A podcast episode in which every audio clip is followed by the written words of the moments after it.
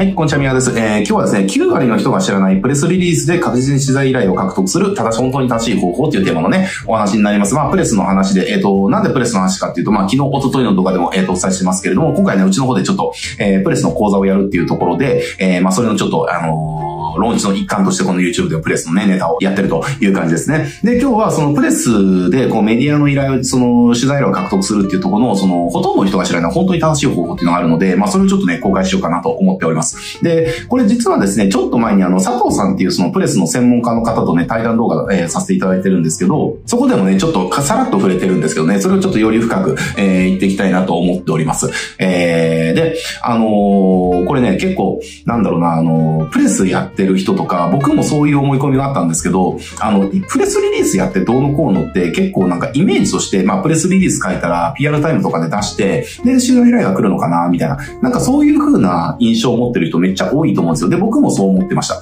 えー、で、僕もそう思ってましたし、うちの事業もそういうことやってるところがありました。えー、だけど、えー、じゃあそれでがっつりじゃあなんかの番組とか、なんかのメディアとかにがっつりじゃあ特集記事とか特集、特番とか組まれて紹介されるとかっていうことはなかったんですよね。ええー、なんか良くても、ヤフー記事に、ヤフーニュースになんかプレス自体が転載されるとかね、えー、なんかその程度で別に何も起きないじゃんっていう、どうなんっていう風に感じてたんですよね。えー、だけどやっぱりそのプレスのその専門家の人たちとこう、いろんなせそのプレスやってるいろんな人たちとこう話していくことによって、あの、みんな同じこと言ってたんです。あの、何を同じことって何かっていうと、え、いや、いやそのやり方じゃうまくいかなくて当然ですと。えー、なぜならやり方が全然違うから真逆だからっていう。これね、ほんと一人の例外もなくプレスやってる人みんな言うんですよね。え、じゃあどうやるのって聞いたら、あの、いや、あの、なんかその、プレス書いて何々で拡散するって、まあそれもまあもちろん抑えとしてはいいんだけれども、あの、確実に行くんだったら、もう、どの番組とか、どの、どのメディアの、どの、えー、番組の、えー、どのコーナー、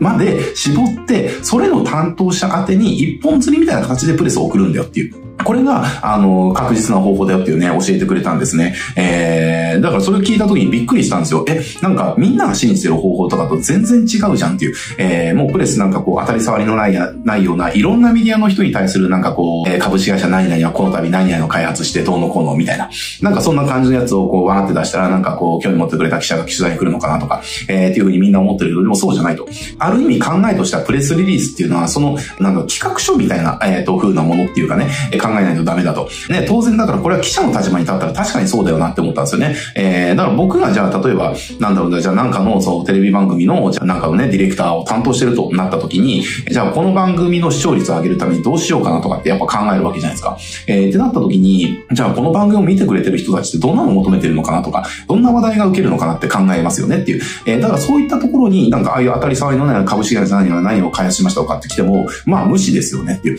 だけど、じゃあ個別で、何々番組、あ何々メディアの何々番組の何々コーナー担当の、えっ、ー、と、何々ディレクター様へっていう来て、その番組で取り上げられ、取り上げたら、これ、うちの読者とか、そのリスナーとかユーザーさんとか、これめっちゃ多分、あの、価値あるよね、みたいな感じのことを書いてくれたとしたら、あの、ちょっとじゃあこれ、こういうコーナー作って、こういう風にできないかなとかって、まあ多分言うじゃないですかって打診しますよねっていう、えー、だからそういう風な感じでやっていかないと、まあうまくいかないよっていう感じですね。えー、なので、あの、プレスでメディアの、あの、獲得しようと思ったら、やっぱり王道のところはその、もう、なんだろうな、どのメディアの、どの番組の、どのコーナーの、どのディレクター宛てっていうところまでもう絞って一本釣りの形でプレスを出していくっていう、えー、こっち側でやらないと精度とか確率上がらないよっていうね、ことがあるので、まあ、プレスやってる方でね、なんかこう、紙バーって書いて、PR タイムでわーって拡散するだけみたいなことやってる方は、もしかしたら取材依頼獲得できないのは、それがね、えー、原因かもしれませんよっていうところだし、まあ、それが原因の可能性が非常に高いですよねっていうところです。なのでね、そっちのやり方に変えてもらえるといいかなと思いますけれども、ただじゃあそれ一本釣りのやり方でどうやるのっていうところはね、